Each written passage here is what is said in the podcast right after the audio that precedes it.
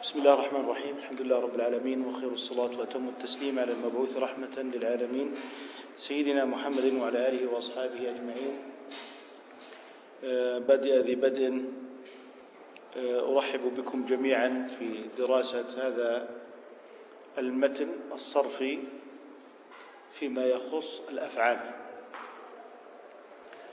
آه، أما تصريف الأسماء فقد اختص به ابن مالك في نهاية ألفيته وبعدما انتهى على ما يقال من تلك الألفية وقد تحدث فيها عن أصول تصريف الأسماء قالت له ابنته لم تكتب شيئا في تصريف الأفعال. فألف لامية الأفعال في تصريف الأفعال في نحو من مئة بيت. ثم جاء ابن زين فشرح هذه المئة بيت في مئة بيت أخرى فيما يسمى بالإحمرار وكان من عادتهم أن المؤلف الأصل يكتب باللون الأسود وهو ما يعرف بالاكحلال والتذييل عليه يكتب باللون الأحمر ويسمى الإحمرار فهناك شرح للامية بواسطة ابن زيد فيما عرف بالإحمرار. الصرف يتعلق ببنية الكلمة. قطع يقطع قاطع مقطع القطع وهكذا. إذا هو يتكلم في مجال بنية الكلمة منفردة. وليس في سياق جملة. أما النحو فهو يتكلم عن الكلمة خلال جملة مفيدة للمعنى. جاء زيد. زيد فاعل. لكن زيد وحدها عبارة عن مصدر من الزيادة. واضح؟ إذا علم الصرف هو علم بأحوال وأصول تغير الكلمة العربية مما ليس بإعراب ولا بناء. مما ليس بإعراب. علم بأصول الكلمة العربية وأحوالها مما ليس إعرابا ولا بناء.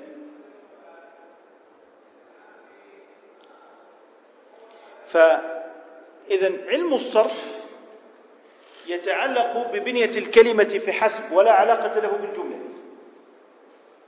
تقول اسم آلة واضح كاتب اسم فاعل. لكن هل الكاتب هنا في جملة؟ ليس في جملة. إذا علم الصرف يتحدث عن بنية الكلمة بناء كلمة مفردة. فهذه الكلمة يكون لها تغير لفظي وتغير في المعنى. كتب فعل. كاتب اسم فاعل. مكتب مكان الكتابة واضح؟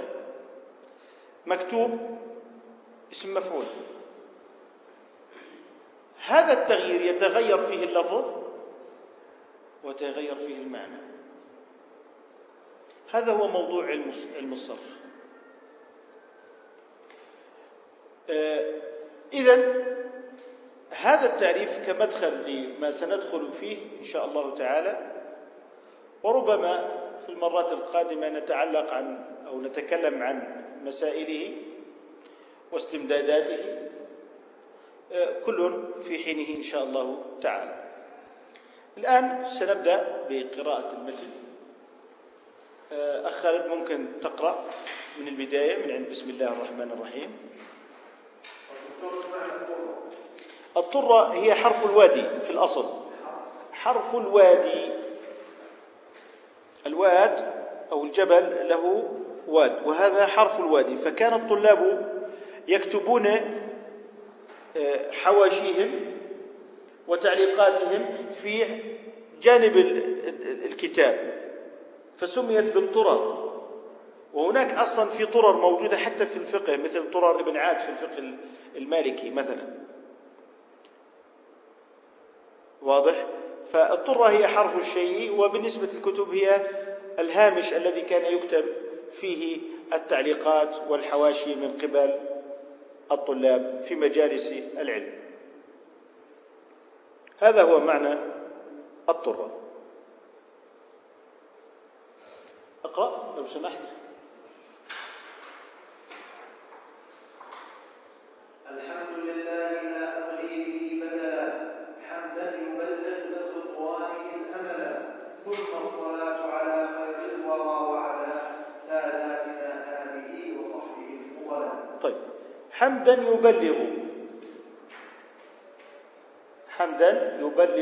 من رضوانه الامل الآن بدأ بالحمد بالحمد لله اقتداء بالكتاب العزيز الذي بدأ بقوله تعالى الحمد لله رب العالمين. هذا الحمد كائن لله سبحانه وتعالى فكون مبتدأ الحمد. ولله متعلق بالخبر المحذوف تقديره كائن.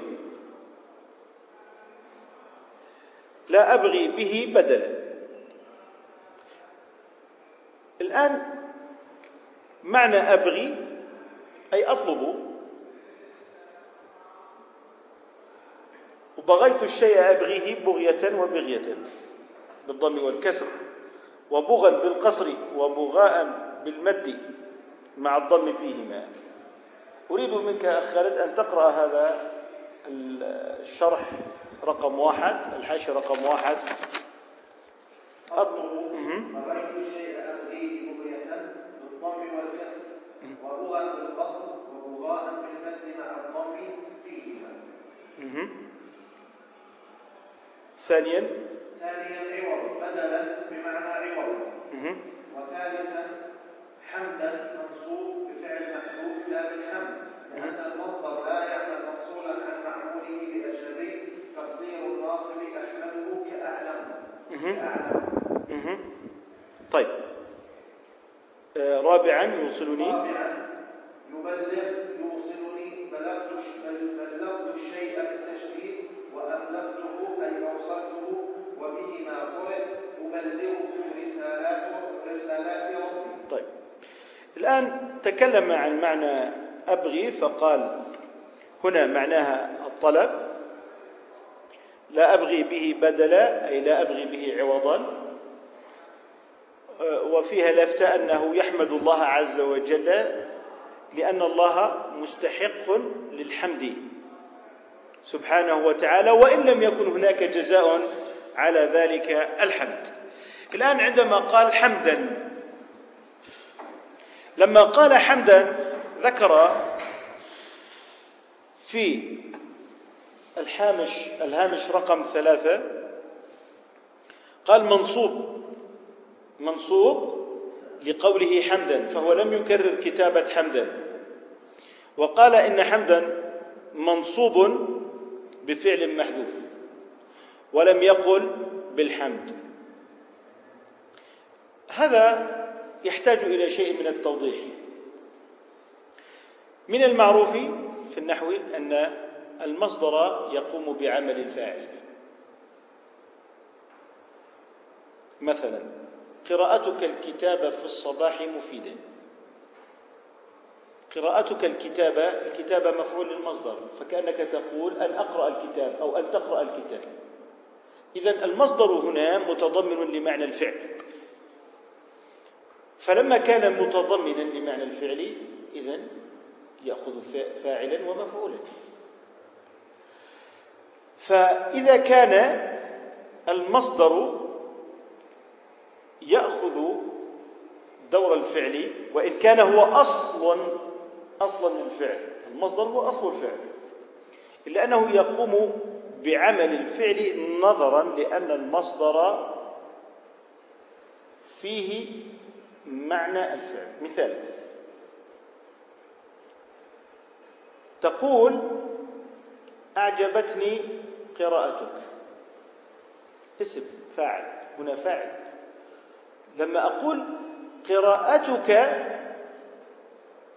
بصوت عال تزعج الآخرين. هذا بمعنى الاسم أم بمعنى الفعل؟ معنى الفعل. إذا قراءتك تضمنت معنى الفعل. لذلك نقول الفعل ما يدل على معنى مستقل متصل بالزمن. ضرب معنى الضرب وهو مستقل لكنه في الزمن الماضي. يضرب معنى مستقل في الزمن الحاضر. اضرب معنى مستقل في الزمن المقبل. اذا الفعل مستقل متصل بالزمان. أما المصدر فيدل على الحدث مجردا عن الزمان. فتقول ضرب في الماضي ويضرب في الحاضر واضرب للمستقبل. الضرب هل هو متعلق بزمن؟ أنت لا تعرف هل هذا كلمة الضرب تدل على الضرب وقع في الماضي أم هو في الحاضر أم هو في المستقبل. إذا المصدر كما قال ابن مالك المصدر اسم ما سوى الزمان من مدلولي الفعل كأمن من أمن. الفعل له مدلولان مدلول المعنى ومدلول الزمان. أما المصدر فله مدلول المعنى فقط دون الزمان. الضرب مجرد عن الزمان. لكنه متضمن لمعنى الفعل. بناء عليه سيقوم بعمل الفعل. ضربت ضربا. ضربا منصوب بالفعل ضربت. مفعول مطلق. العامل فيه الفعل ضربت. بعد هذه المقدمة نأتي إلى المثال الذي بين أيدينا. لما قال الحمد لله لا أبغي به بدلا حمدا. هنا حمدا منصوبا. ولكن أين عامل النصب فيها؟ هل هو المصدر البعيد الحمد حمدا؟ وقد فصل بينه وبين المعمول الذي هو حمدا جملة لله لا أبغي به بدلا. فقالوا في هذه الحالة المصدر إذا فصل بينه وبين معموله بأجنبي فإنه لا يعمل فيه. لا يعمل فيه النصب. طيب من أين أتى النصب؟ إذا أين العامل؟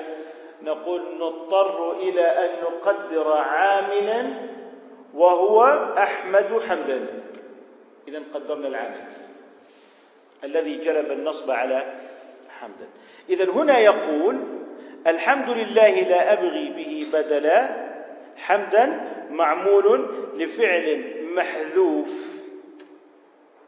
إذا منصوب بفعل محذوف لأن المصدر لا يعمل مفصولا عن معموله بأجنبي فتقدير الناصب أحمده حمدا.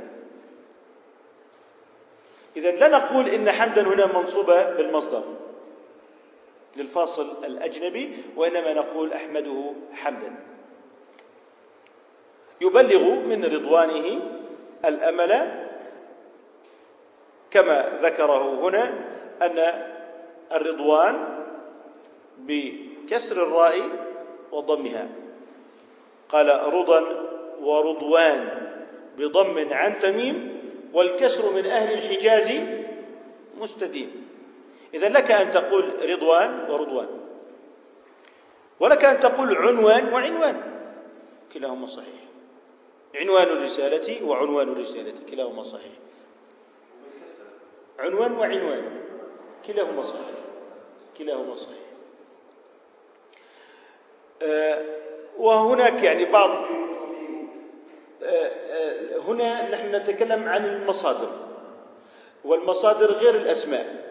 المصدر يتضمن معنى الاسم ويتضمن معنى الحدث لكن بيت لا, يتعم لا يتضمن معنى الفعل فهو اسم ذات. لذلك عندما قلنا الفعل والمعنى المستقل بنفسه متصلا بالزمان انزع متصلا بالزمان بصير تعريف الاسم.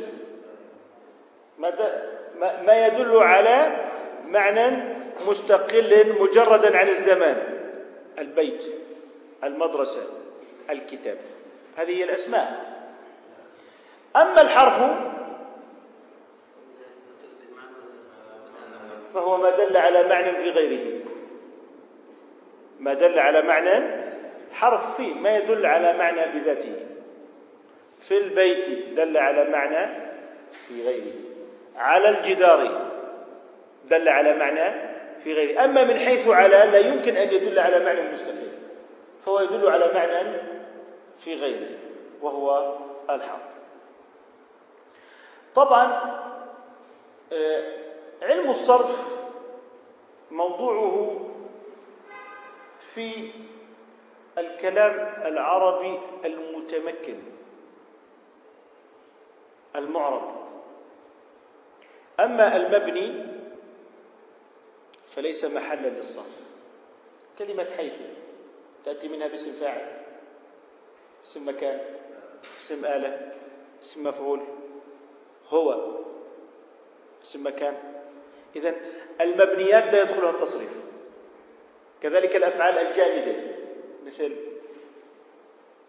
عسى لا يدخلها التصريف. ولكن هناك بعض الحروف أو الأسماء الجامدة دخلها التصريف. مثل الأسماء الجامدة هو هو. صارت هوية. هذه البطاقة التي تعرف بك هوية. من أين جاءت كلمة الهوية؟ هل هي هوية؟ الهوية مما يهوي ويسقط ويقع لكن هي هوية. إذا هنا نحت من هذا الاسم مصدر صناعي الهوية. حيثية. والأمر صحيح من هذه الحيثية. حيث هنا دخلها النسبة. ألم تدخلها النسبة؟ لكن هناك بعض الأسماء الجامدة دخلها التصريف على خلاف الأصل. كيفية. من كيف؟ كيف جامدة. نحن نقول تكييف المسائل الفقهية. التكييف اسم جامد. الآن اشتققنا منه آه، نحتنا منه مصدرا. فالأسماء الجامدة ممكن أن يدخلها التصريف على سبيل الاستثناء وليس على سبيل الأصل. وإلا فإن موضوع التصريف هو الأسماء المتمكنة المعربة. أما المبني فلا يدخله التصريف. أما الحروف فلا يدخلها التصريف بتاتا. في على من لا يدخلها التصريف. لكن من الأسماء مثلا كذلك دخلها التصريف كم؟ كمية. كم؟ بناء على أنها اسم. وهناك طبعا آه، قولان في كم هل هي اسم أم حرف؟ فاحتج بعضهم بأنها اسم نظرا لدخول حرف الجر عليها. إذا أردت أن تعرف أو تميز الاسم من من الفعل أو هذا ميز الاسم بدخول حرف الجر عليه. فمن قول العرب على كم جذع سقفت بيتك؟ على كم؟ إذا هي اسم.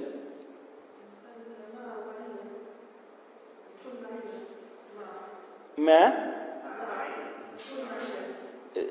المع يعني قصدك؟ ممكن إنه يكون برضه مع ترى اسم لأنها لأنها ظرفية. هي ظرف. واضح؟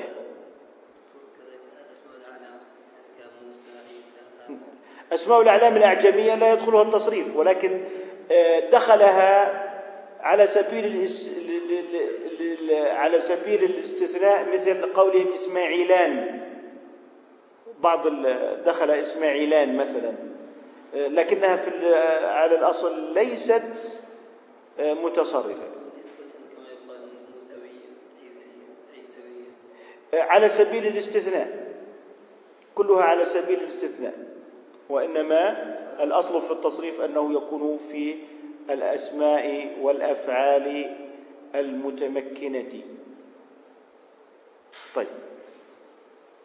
طبعا الأفعال والأصل فيها البناء وأعرب المضارع. واضح؟ والأسماء الأصل فيها الإعراب وبنيت بعض الأسماء مثل حيث وكم وهذا. ثم قال ثم الصلاة على خير الورى وعلى ساداتنا آله وصحبه الفضلاء. تكلم هنا عن الصلاة. آه، ممكن أن تقرأ الحواشي. الصلاة هو الدعاء والرحمة والاستغفار والمراد بها هنا الدعاء له صلى الله عليه وسلم والاستغفار له بما هو له أهل. الورى الخلق وخيرهم هو نبينا محمد صلى الله عليه وسلم. ولهذا استغنى الناظم بهذا الوصف عن اسمه العلم ليتعين هذا الوصف له. لتعين هذا الوصف له جمع ساد سادة جمع سيد بمعنى جمع الجمع جمع سيد وهو الذي يلجأ إليه عند الشدائد الفضلاء جمع فاضل على غير قياس كشاعر وشعراء وأصل الفضل الزيادة نعم لما قال طبعا هناك في الحمد ربما لم نتكلم عن معنى الحمد سابقا آه، الحمد لغة هو الوصف أو الثناء باللسان على الجميل. أما اصطلاحا فهو فعل ينبئ عن تعظيم المنعم بسبب كونه منعما. وهذا لا يكون إلا لله عز وجل. أما الشكر لغة فهو الحمد اصطلاحا. الشكر لغة والحمد اصطلاحا. والشكر اصطلاحا هو صرف العبد ما أولاه مولاه من نعماه في مرضاه. وبناء عليه هو شكر بالعمل العمل الصالح كطلب العلم والصدقة على الفقير والمسكين وبذل الجاه في سبيل الله عز وجل وهكذا.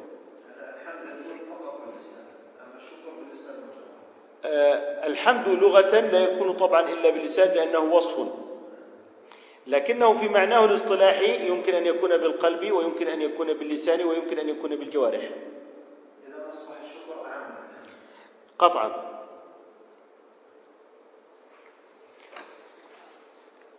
ثم نقول بالنسبة للصلاة التي هي في اللغة الدعاء والرحمة والاستغفار وهي هنا دعاء برفع درجته صلى الله عليه وسلم تلك الدرجة وتلك المنزلة التي لا يبلغها أحد من الخلق إلا رسول الله صلى الله عليه وسلم. ثم قال الورى خلق ثم قال أن خيرهم سيدنا محمد صلى الله عليه وسلم فهو غني عن ذكر اسمه بهذا الوصف لما قال خير الورى لم يذكر اسم النبي صلى الله عليه وسلم فهو معروف بهذا الوصف أنه محمد صلى الله عليه وسلم لا يشاركه في هذا المكان وفي هذه المنزلة غيره صلى الله عليه وسلم. ثم تكلم عن السادات. ساداتنا وهم الآل والأصحاب. آل النبي صلى الله عليه وسلم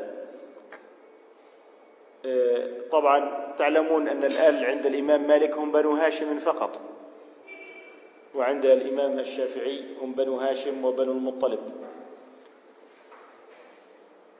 بنو هاشم وبنو المطلب وتظهر طبعا ويظهر هذا الخلاف في موضوع الزكاة أنها لا تدفع لآل بيت النبي صلى الله عليه وسلم. فعند الإمام مالك أن آل النبي صلى الله عليه وسلم في الزكاة هم بنو هاشم. أما في الدعاء فهم كل تقي. آل النبي في الدعاء كل تقي. وفي الزكاة نجل هاشم النقي. آل النبي في الدعاء كل تقي. وفي الزكاة نجل هاشم النقي. إذا لما نتكلم عن الآل نقول اللهم صل على آل محمد إنما تصلي على أنصاره ومحبيه عليه الصلاة والسلام من كل قوم ومن كل شعب. هذا في الدعاء. لكننا نقول في موضوع الزكاة أنها لا تكون إلا لبني هاشم أو لآل بيت النبي صلى الله عليه وسلم فإنما نعني بهم بني هاشم. ثم تكلم عن الصحب أصحاب النبي صلى الله عليه وسلم وهم كل من التقى بالنبي صلى الله عليه وسلم مؤمنا ومات على ذلك. بعضهم يقول من رأى ولكن نقول هناك بعض الصحابة كانوا لا يرون عليهم رضوان الله عليهم وإنما كابن أم مكتوم. فلذلك عدل بعض المعرفين للصحبة أو الصاحب بأنه كل من التقى النبي صلى الله عليه وسلم ولم يعبر بالرؤية. بغض النظر عن الملازمة. هذا تعريف المحدثين. بينما الأصوليون عندما يعنون بقول الصحابي إنما يعنون بقوله كفقيه ولا يكون الفقه إلا بطول الملازمة. واضح؟ كما اختلف العلماء في تعريف السنة عند الأصوليين والسنة عند المحدثين. فالمحدثون يعنون بالسنة كخبر ولكن الأصوليين يعنون بها كحكم. واضح؟ ثم قال الفضلاء قال جمع فاضل على غير القياس كشاعر وشعراء لأن القياس أن فاضل وشاعر يجمع جمع مذكر سالم. تقول شاعرون وفاضلون جمع مذكر سالم. ثم قال وأصل الفضل الزيادة. نأتي إلى البيت رقم ثلاث. وبعد من يحكم تصرفه يخرج من اللغة والأبواب لا من اللغة الأبواب. من اللغة الأبواب والسبل. إحكام الشيء إتقانه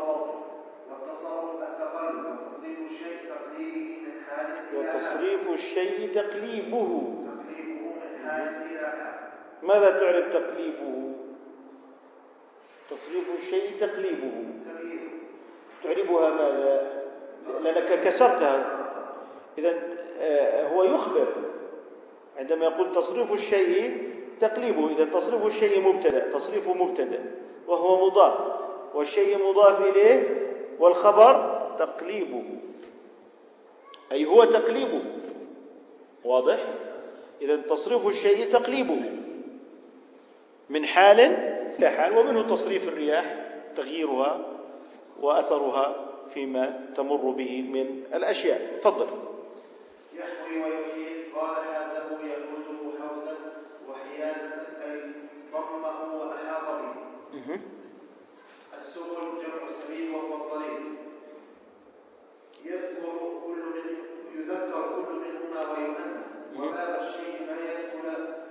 وباب الشيء ما يدخل منه إليه. ما يدخل؟ ما يدخل منه إليه. أها. والناس في ذلك ثلاثة أصناف. ثلاثة. ثلاثة أصناف. صنف. عرف الأبنية. عرف الأبنية. والأوزان فهذا تصريفي فقط. كمن يعلم قياس الضارب فعل بالضم. إلى آخره. فعل بالضم وغيره. مه. وصنف يشرف على مواد اللغة بالنقل والمطالعة ولا يعرف المواد ولا. ولا يعرف. ولا يعرف. ولا يعرف الموازين والأقيسة فهذا لغوي فقط. وصنف ثالث عرف الموازين والأقيسة التي يرد بها كل نوع إلى نوعه أولا ثم تتبع مواد اللغة نقلا. ثم تتبع.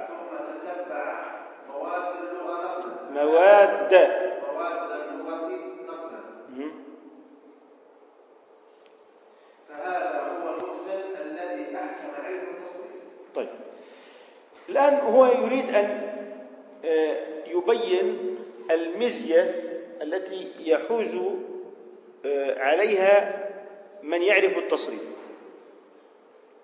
قال نحن في مواد اللغة أمام رجلين. رجل قد حفظ القاموس. جميع مواد اللغة. ولكنه لا يعرف مثلا أن فعل يأتي مضارعها على يفعل. مثلا وفعل الأصل في فيها والقياس أن مضارعها يفعل. شرب يشرب. لعب يلعب. إذا نقول عنه لغوي فقط. نقول عنه لغوي فقط لأنه حفظ مواد اللغة.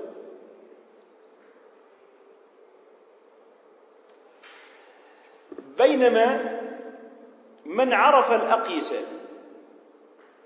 كمن عرف أن فعل مضارعها على يفعل وفعل مضارعها على يفعل. واضح؟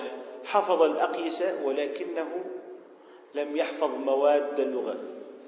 فنقول هذا تصريفي. هذا تصريفي. إذا من حفظ الأوزان والأقيسة ولم يحفظ مواد اللغة نقول عنه تصريفي أو صرفي. أما من حفظ المواد ولم يحفظ أوزانها وأقيستها فنقول لغوي. ومن جمع بينهما فنقول هو تصريفي تصريفي هو تصريفي لغوي إذا الذي يحيط بالأقيسة والموازين فقد أتقن مواد اللغة. وهذا الذي عرف القوانين والأقيسة والموازين قد حاز من هذه اللغة الأبواب والسبل كافة. ثم ذكر هناك طبعا بعض الكلمات. قال تقليبه من حال إلى حال فهذه الكلمات تقبل التذكير والتأنيث. تقليبه من حال إلى حال أو من حالة إلى حالة. طبعا آه هذا الشخص المعني به هذا العلم الصرف يتقن القياس ويتقن السماع. لأن في كثير من الألفاظ أو الكلمات العربية هي على خلاف القياس. يحسب أن ما له أخلده سماع. لكن القياس يحسب. القياس يحسب حسب يحسب. إذا نحن قراءتنا يحسب على القياس ويحسب قراءة سبعية متواترة. إذا شذوذ الكلمة عن القياس لا ينافي أنها فصيحة. عندما نقول يحسب على خلاف القياس لا نعني بذلك أنها شاذة بمعنى شاذة في اللغة. إنما ميزان اللغة أن تأتي حسب على يحسب ولكنه سمع من كلام العرب يحسب فهي فصيحة. وشذوذ الكلمة لا ينافي فصاحتها. هذا من جانب. من جانب آخر إذا سمعنا كلمة سماعا وهي غير آتية على القياس من قال بالقياس فإنه لا يخطأ. من قال بالقياس فإنه لا يخطأ. ومن قال بالقياس فإنه لا يخطأ.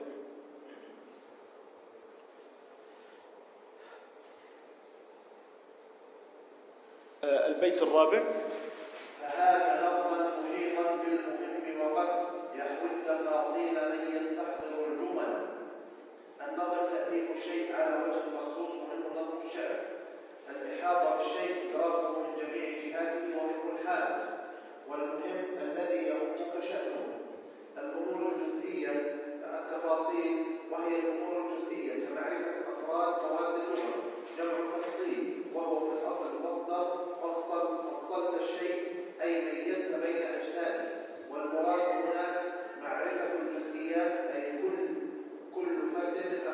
أي كل كل فرد من أفراد الأفعال. الجمل الأمور الكلية كمعرفة التربية مثلا. طيب. إذا الآن هذا النظم التوليف الذي ألفه المؤلف هذا التوليف الذي ألفه المؤلف في هذا النظم وطبعا يفرق بين النظم